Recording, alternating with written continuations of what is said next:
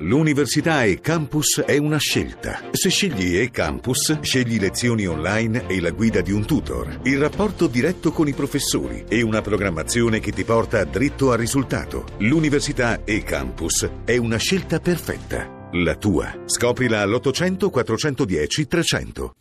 La radio ne parla. Esponenti di primo piano del governo tedesco e di quello francese, due inquilini di un certo peso della Casa Comune Europea, hanno chiaramente detto che il TTIP è tramontato.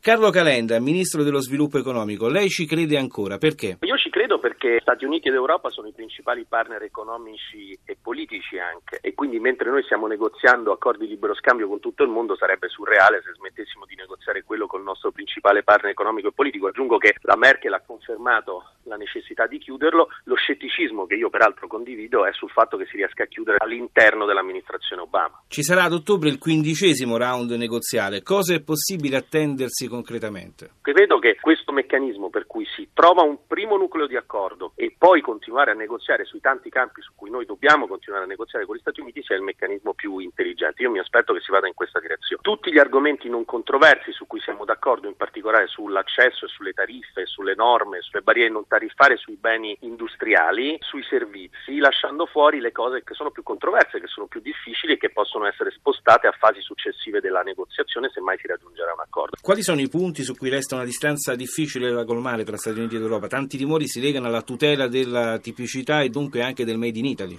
Nel TTIP, siccome sono state dette un sacco di cose che non sono vere, non ci sono né OGM né servizi pubblici né la cultura né i diritti, tutto questo è fuori dal negoziato. Quello che invece è più delicato che all'interno del negoziato è le tariffe agricole per noi, cioè noi abbiamo ancora tariffe sull'agricoltura molto alte, questa è una cosa che per i francesi è cruciale, per noi meno perché siamo importatori di prodotto agricolo e le indicazioni geografiche invece per noi come interesse offensivo perché gli Stati Uniti non riconoscono quelle che sono le nostre DOP e IGP, cioè loro hanno un sistema diverso basato sui marchi aziendali. Poi c'è anche il tema del procurement, cioè degli appalti, che negli Stati Uniti in alcuni casi è limitato alle aziende americane, in Europa no e su questo noi vogliamo un'apertura. Quanto pesano le elezioni presidenziali negli Stati Uniti sul futuro di questo accordo commerciale che non sembra essere particolarmente gradito né a Donald Trump né a Hillary Clinton? Relativamente poco, nel senso che sia Trump che la Clinton nel primo term, cioè nel primo mandato, difficilmente metteranno al centro una questione di trattato commerciale perché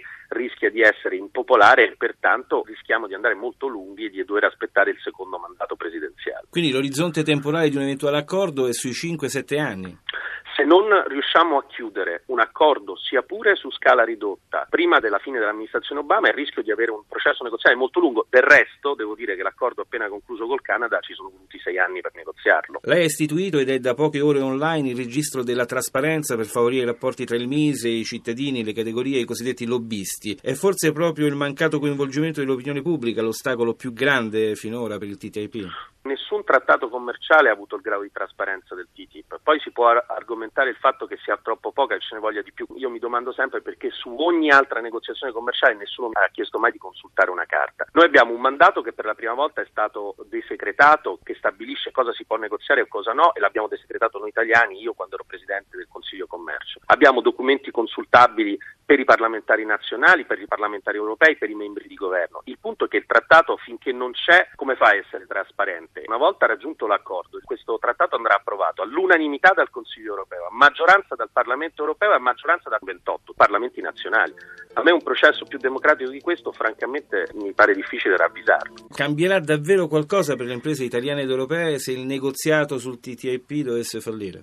Ma certo che cambierà. Noi esportiamo, abbiamo esportato l'altro anno 36 miliardi verso gli Stati Uniti, cioè più di tre volte quello che facevamo in Russia ai bei tempi. È un mercato fondamentale, è un mercato stabile che ce ne sono pochi oggi.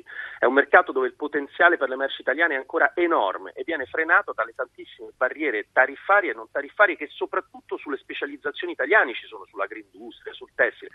Ma se noi non sblocchiamo l'ingresso dei no- nostri prodotti in questo mercato, come pensiamo di per gestire la crescita, in particolare per le piccole e medie imprese, perché vede una grande impresa che vuole vendere negli Stati Uniti, il modo lo trova, ma una piccola impresa che ha barriere tariffarie, a cui controllano le merci con una serie di regolamenti astrusi per non farle entrare dentro, penso per esempio alla ceramica, ma anche alla gioielleria, ma come fa a vendere in questo mercato? Questo è un trattato per le piccole e medie imprese in un mercato che per noi è fondamentale e quindi è molto importante stare sul merito del negoziato che dobbiamo chiudere solo se è vantaggioso per noi, ma discuterne non su paure che nulla hanno a che fare con quello che nel negoziato c'è.